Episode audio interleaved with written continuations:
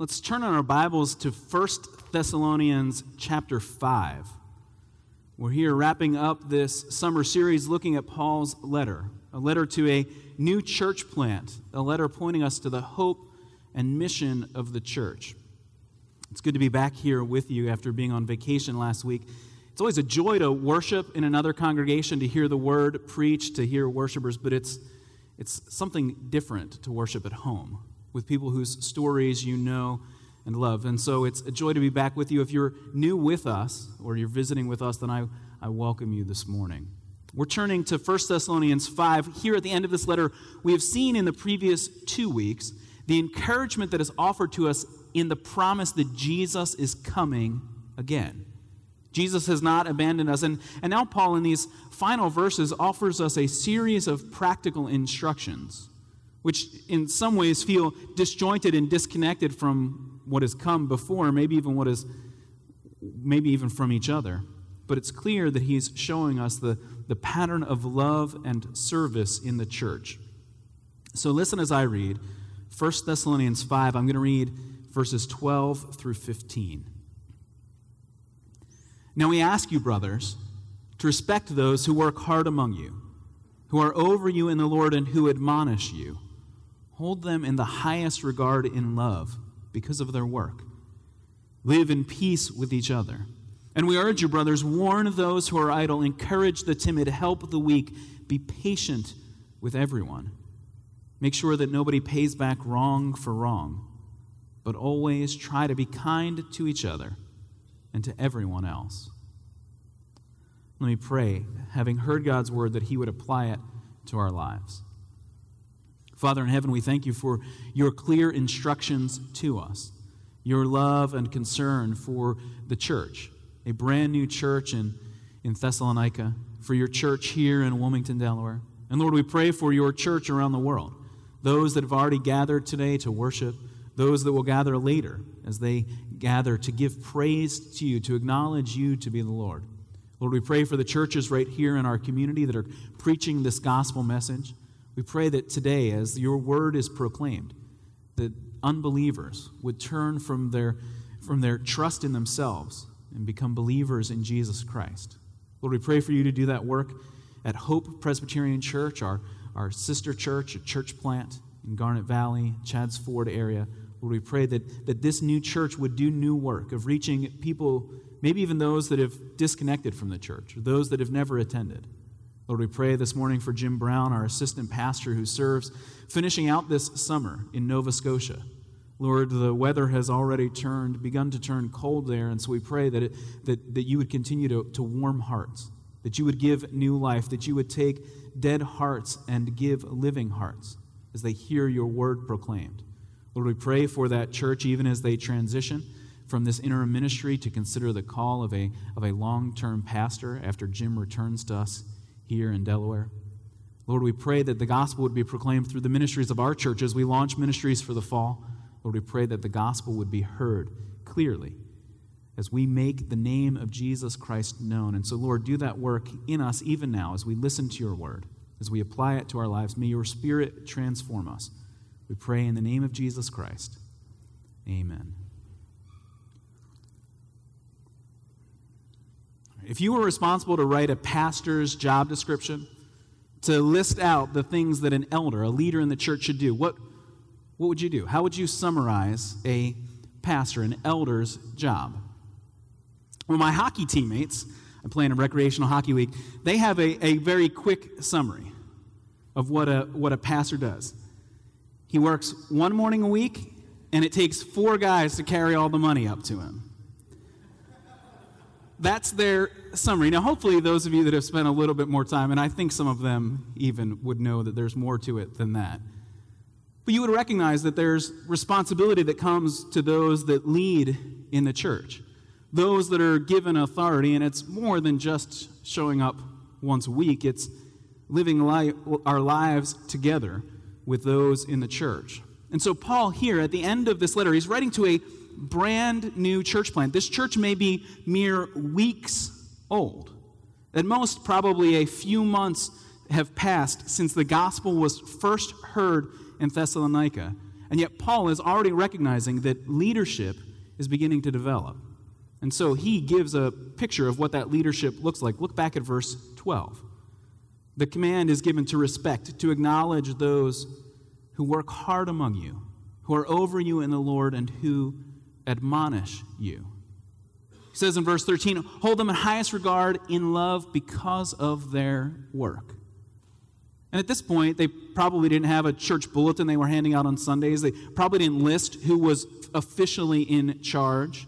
Although it's possible, we know that Paul, on his missionary journeys, appointed elders in the churches.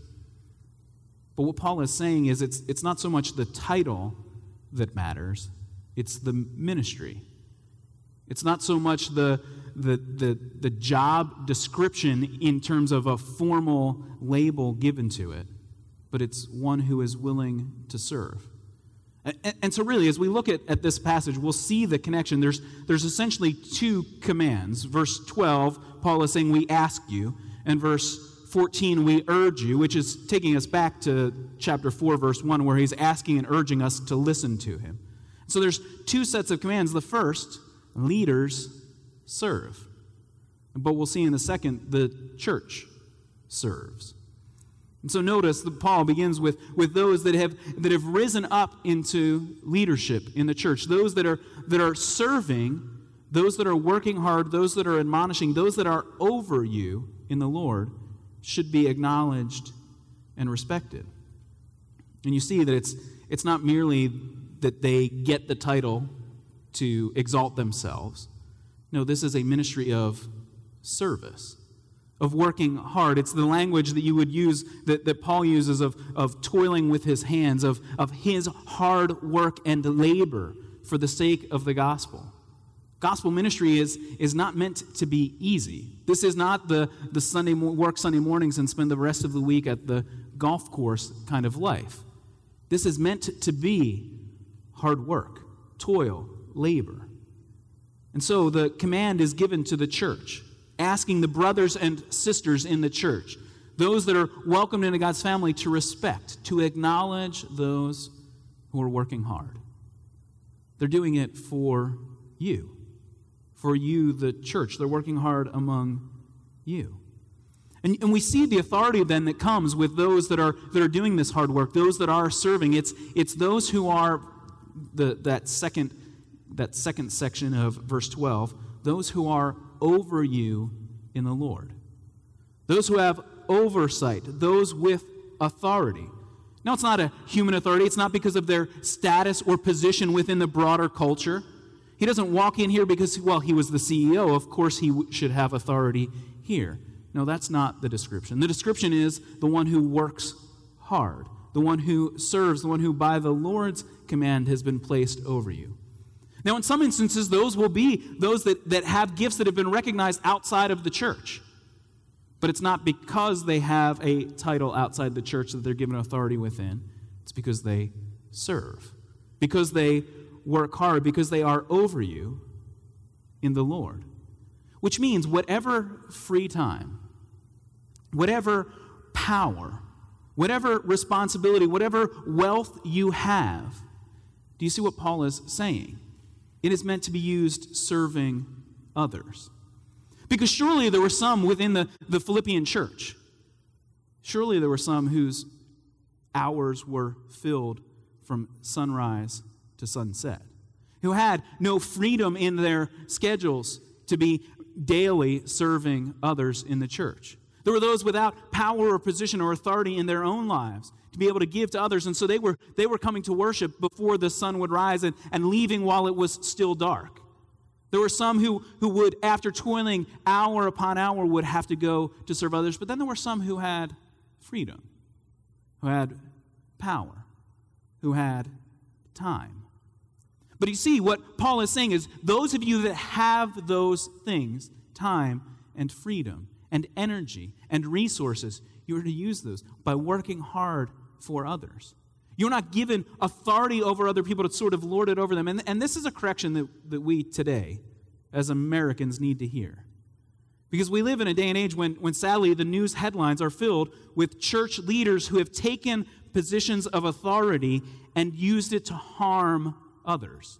and then use their authority to sort of brush people aside. No, no, those accusations can't be true. Look at me. I hold the title of pastor. It couldn't be my fault. Don't believe what she says.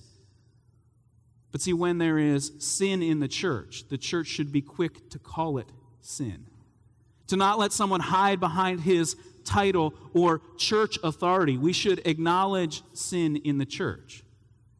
And so when you and I, as Christians, read those headlines of prominent pastors who have fallen, of entire denominations destroyed by sin, you and I should be heartbroken. Because that's not why God put people over us in the Lord. He put them over us so that they could work hard, they could serve us, they could even, as He continues, admonish you. Now you might think, well, I'm okay with people having authority as long as it's in service of me, as long as it's for my clear and obvious good and comfort. But admonition is not always comfortable, right? If somebody comes and tells you this is what you have done wrong, if someone comes to offer you correction, rarely do we find that to be enjoyable. But that's the reason God has placed people over us in the church. In the authority of the Lord, they are there to admonish us. And you can imagine in a brand new church plant the, the chaos those whose lives have been filled, we, we saw back in chapter 4, with, with sexual immorality. Then, when, when a leader stands and says, That is not what Jesus Christ wants of your life, you could hear the immediate response, Well, you know, who are you to say anything to me? You should stay out of my business. What happens in my private life should remain my private life. But, but no, not, not within the church. Because every part of your life is under the authority of Christ if you have acknowledged him to be the Lord. And it means the leaders of the church are given the responsibility to correct your behavior, to correct your theology, to correct you when you go wrong. Which, if you dislike it when it happens, might give you a sense that not every leader in the church enjoys slapping you, like, you know, catching you in the act or having to confront you. And actually, if he does, if he's excited about that, then he's probably not in the right position. If he's excited about checking into your life just so that he can catch you, then, then he's not one who should serve as a leader, serve as an elder in Christ's church. Because to admonish another means that we first have to do what Jesus tells us to look at the sin in our own lives, to examine a speck in our, in our own eyes before we deal with your sin, which means every time your sin has to be confronted, I have to do the work of confronting my own sin. I would much rather avoid that. I'd much rather live under the comfort of, well, he's the pastor. And actually, look at the back of the bulletin. His name's all the way at the top of the list. He's a senior pastor. I mean, there should be some authority that comes with that, some, some freedom to have to, to, to, to avoid the, the, the prying eyes. But no, no, when I come to admonish you, it means I do so, Paul will tell the Galatian church in Galatians 6 1, I do so gently, having examined my own life, lest I too should sin, because I know the brokenness in my own heart. So you don't like the confrontation, but neither do I. But it's the responsibility of those that lead in the church that have been given authority to confront your sin. Which means, it, it, and, and maybe this is, this, is, this is true for you, even if this is your first time in a church, you think, oh, this is the problem with church. They're always trying to tell me what I've done wrong. They're always trying to point out, you, you need to do this and stop doing that and, and, and, and just stay out of my business. See, but if, if you end up going to church and week after week, nothing in your life ever needs correction, or nothing in your, your, your belief system needs to be adjusted, if week after week you are hearing a message at church and nothing in you has to change to conform, then you're not actually hearing the gospel. Or maybe the gospel is being preached, but you're so resistant that you're, you're refusing to listen. Because if God is who he says he is, the supreme commander of the entire universe, the one who created you, who made you, who knows who you are, then when God's word is read, when it's applied to your life, it should make you at times uncomfortable. It should correct you. It should point out sin in your life. You should expect to walk into church, yes, to be encouraged in the hope of the gospel, but also be confronted with your own sin. Because the role of those who have authority over you is to admonish you. And so, Paul, what, is the response that, that he wants from us? He wants us to respect, to acknowledge those who work hard. Verse 12. Verse 13, he says, Hold them in the highest regard. Acknowledge their leadership and do so in love. Take that admonition in love. Respond by, by thanking those that, that have leadership and authority in your lives, whether they're small group leaders or Sunday school teachers or, or elders or deacons in the church, when they come alongside you to offer correction, thank them lovingly. That they are there to protect you, to serve you, to care for you. We are those that are meant, verse 13 tells us, to live in peace with each other. And it's a joy to serve in a, in a church that is eager to hear God's word. But it's one thing for us to do it broadly in the generic sense. It's much harder for us to do in the specifics when I have to have my specific sins confronted and challenged. And we're to do so in love. See, we live in a day and age when, when telling someone else they're wrong seems uncomfortable. But that's what we're meant to do in the church. Movie star Chris Pratt, he's in the Guardians of the Galaxy, the, the Jurassic World series, one of the, the most famous faces in Hollywood. He accepted an MTV Movie Award earlier this summer. And he got up and he gave what he called his, his nine principles, his nine rules for life. And some of them were silly and nonsensical, but some of them were profound. It was called the Generational Leadership Award, which meant you had this man in his 30s speaking to teenagers. But he took that responsibility serious. And one of the things that he said near the end of this very brief, this somewhat silly speech was, was this profound truth a reminder about our errors, our sinfulness, and the, our only hope of being found in grace and forgiveness.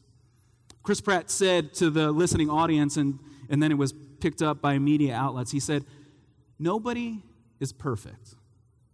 People are going to tell you you're perfect just the way you are. You are not. You are imperfect. And if you're willing to accept that, you can find grace. And grace is a gift. Grace was paid for with someone else's blood. That's a pretty profound thing to hear on MTV.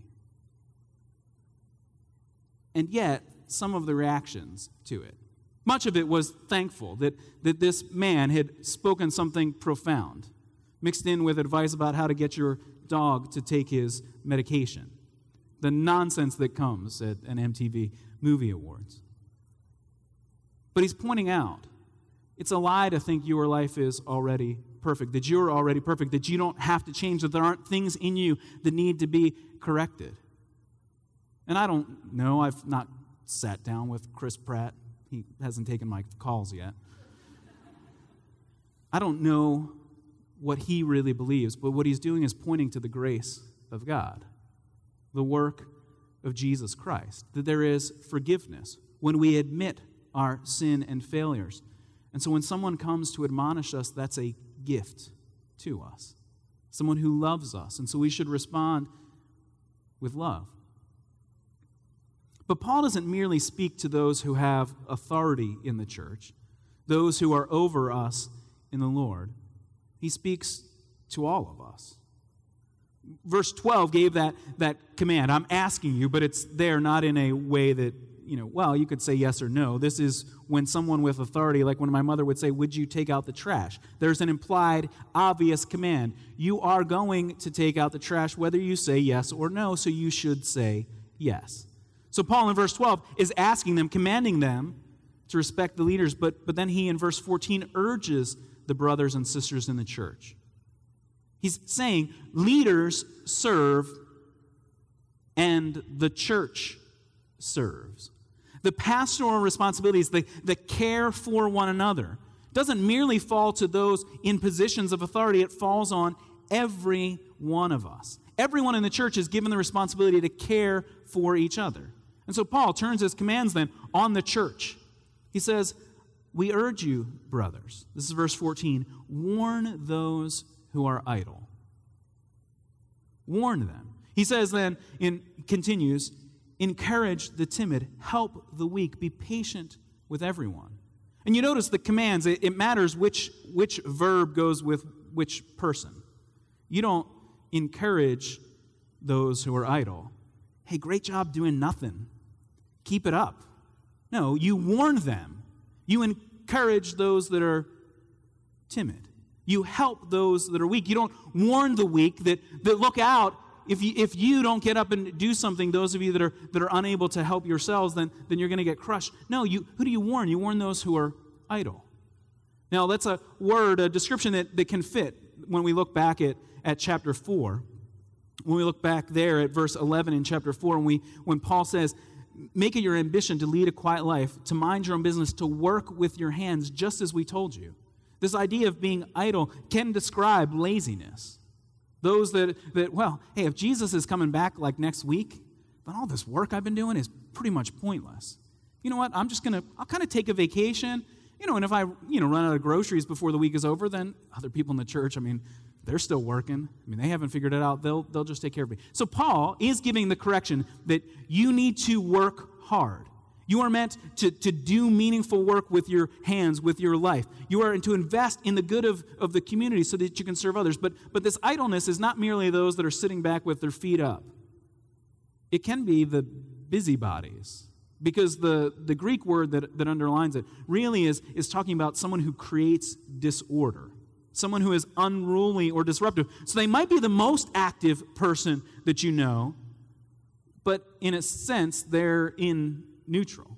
They're just idling because they're not really pushing the mission of the church forward. They may be revving the engine very loudly, but they're not going anywhere. They're just disrupting the good that's taking place, creating disruptions for the church. And so, what are we to do?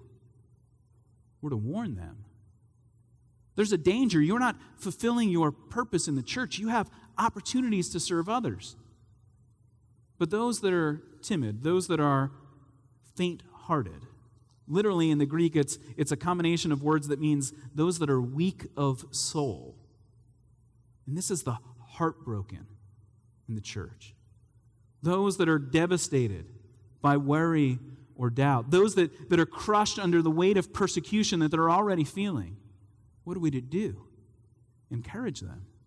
Come alongside them. We don't merely go to those that are, that are timid and warn them, sit up and just believe and get on with your life. No, I mean, there might be moments like that when you, in wisdom, have to figure out is this person idle or is this person timid? And there's wisdom to apply. But in most instances, it means coming alongside the one who is, who is feeling the weight of worry offering encouragement. And that's why when you when you feel that worry, when you feel that isolation pressing in on you, your tendency will be to separate yourself from the church. It would just be easier to not have to go through all the work to get myself there. The anxiety that builds within you that, that then that limits your participation. And so, well, you know, getting to community group this week would be would be hard. But you see the, the very thing that you need the encouragement of others will only come when you let them into your life.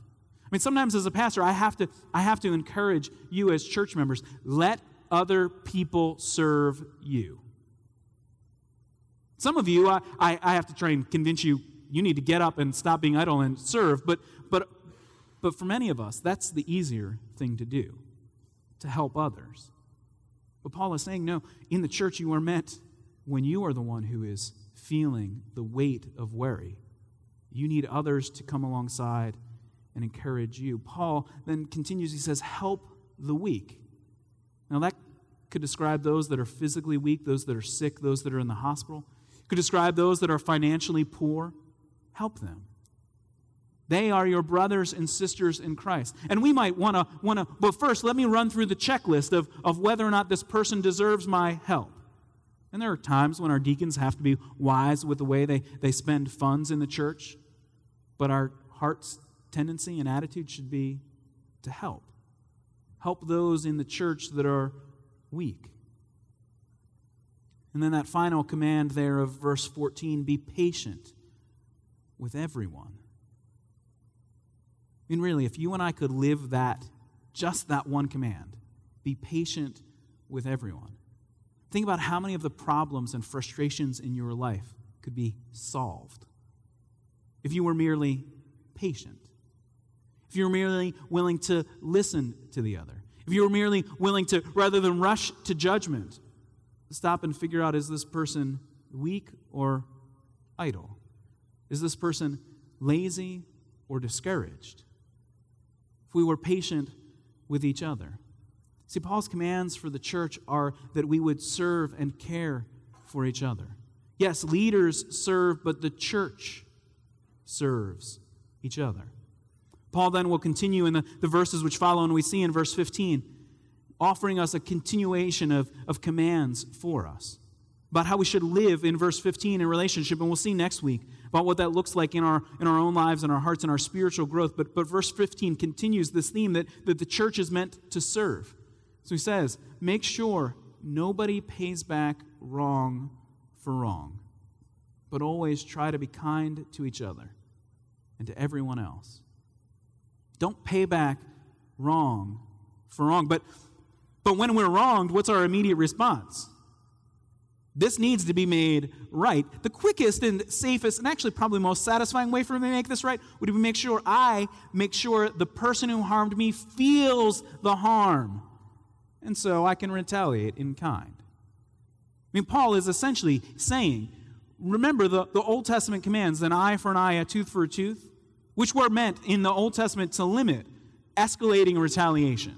Like gang warfare in a, in a city where, where, well, you shot one guy, we'll take two. And to respond to those two, we now need to take four. And the violence just escalates. And the Old Testament was saying, no, let, let, the, let the punishment fit the crime. But Paul is pressing us as Christian believers after the, the resurrection of Christ, with Christ reigning on his throne, to, to trust more fully, to not repay back wrong with wrong. That doesn't forbid us from seeking justice, of seeking to, to have those that, are, that, have, that have done wrong to be held to account, but it means you and I are not meant to take personal vengeance. Paul will say that explicitly in Romans chapter 12, a, a passage which which really kind of expands on the verses here, which means we can understand this is not merely just Paul sort of throwing down a random assortment of, well, you know, what are the random things I'd like to tell the church today? No, this was a, a logical, considered, orderly, connected way for the church, for leaders to serve, and for the church to serve one another. Because Paul will explicitly say the reason we don't retaliate is because we trust a God who will retaliate. In Romans 12, Paul says, Do not repay anyone evil for evil. Be careful to do what is right in the eyes of everybody. If it is possible, as far as it depends on you, live at peace with everyone. Do not take revenge, my friends, but leave room for God's wrath. For it is written, It is mine to avenge, I will repay, says the Lord. So, the reason you and I don't have to exact justice, exact revenge now, the reason you and I can, can turn from that tendency within our own hearts is because we know there is a God who will do what is right. A God who will not let sin go unpunished. And consider, consider what Jesus has done for us. Jesus did not repay wrong with wrong. But when he was sinned against, he bore that sin in his body on the tree. Jesus, when, when he was harmed, he didn't respond by bringing immediate judgment, but he took the judgment upon himself. Think of the words that, that you read in Philippians 2, our, our confession of faith today, where the apostle is, is describing to, to the, the church, the church just down the road from Thessalonica. He's describing to them the command to love one another he says, Make my joy complete by being like minded, having the same love, being one in spirit and purpose. Do nothing out of selfish ambition or vain conceit, but in humility consider others better than himself. Church, serve one another. Why? Because your attitude should be the same as that of Christ Jesus. Jesus, being in very nature God, did not consider equality with God something to be grasped, but he made himself nothing, taking the very nature of a servant, being made in human likeness, being found in appearance as a man, he humbled himself. Jesus became obedient to death, even death on a cross. Do you see, as believers in Christ, our love for one another is motivated by the love of Christ. Our service for one another is in response to the servant love of Jesus displayed for us. The reason we don't have to retaliate, the reason we can fulfill the commands that, that Paul gives to the church to be kind to one another, be patient with each other, is because we have seen the love of God displayed for us. And do you see how then this reciprocal love will work in the church? We love leaders who admonish us who are over us in the Lord, who are working hard among us. They love us by doing that work. And then we love each other. And so that the, the love that we share, that we show to leaders is love that's brought back to us. Why? Because of the love of Jesus Christ at work in us. Dr. Rob Marsh serves in a small rural community in the Shenandoah Valley. It's his town has 241 people that live there. And as a medical doctor, he could have taken a job at a, at a bigger city. He could have taken employment elsewhere, but, but he was recently named the Country Doctor of the Year. Recognize, recognizing those doctors that serve smaller communities, that serve from cradle to grave, that serve people of all ages, that serve those with runny noses and those with more serious diseases. Dr. Marsh's community considers him a hero, but not merely because he's there serving for them.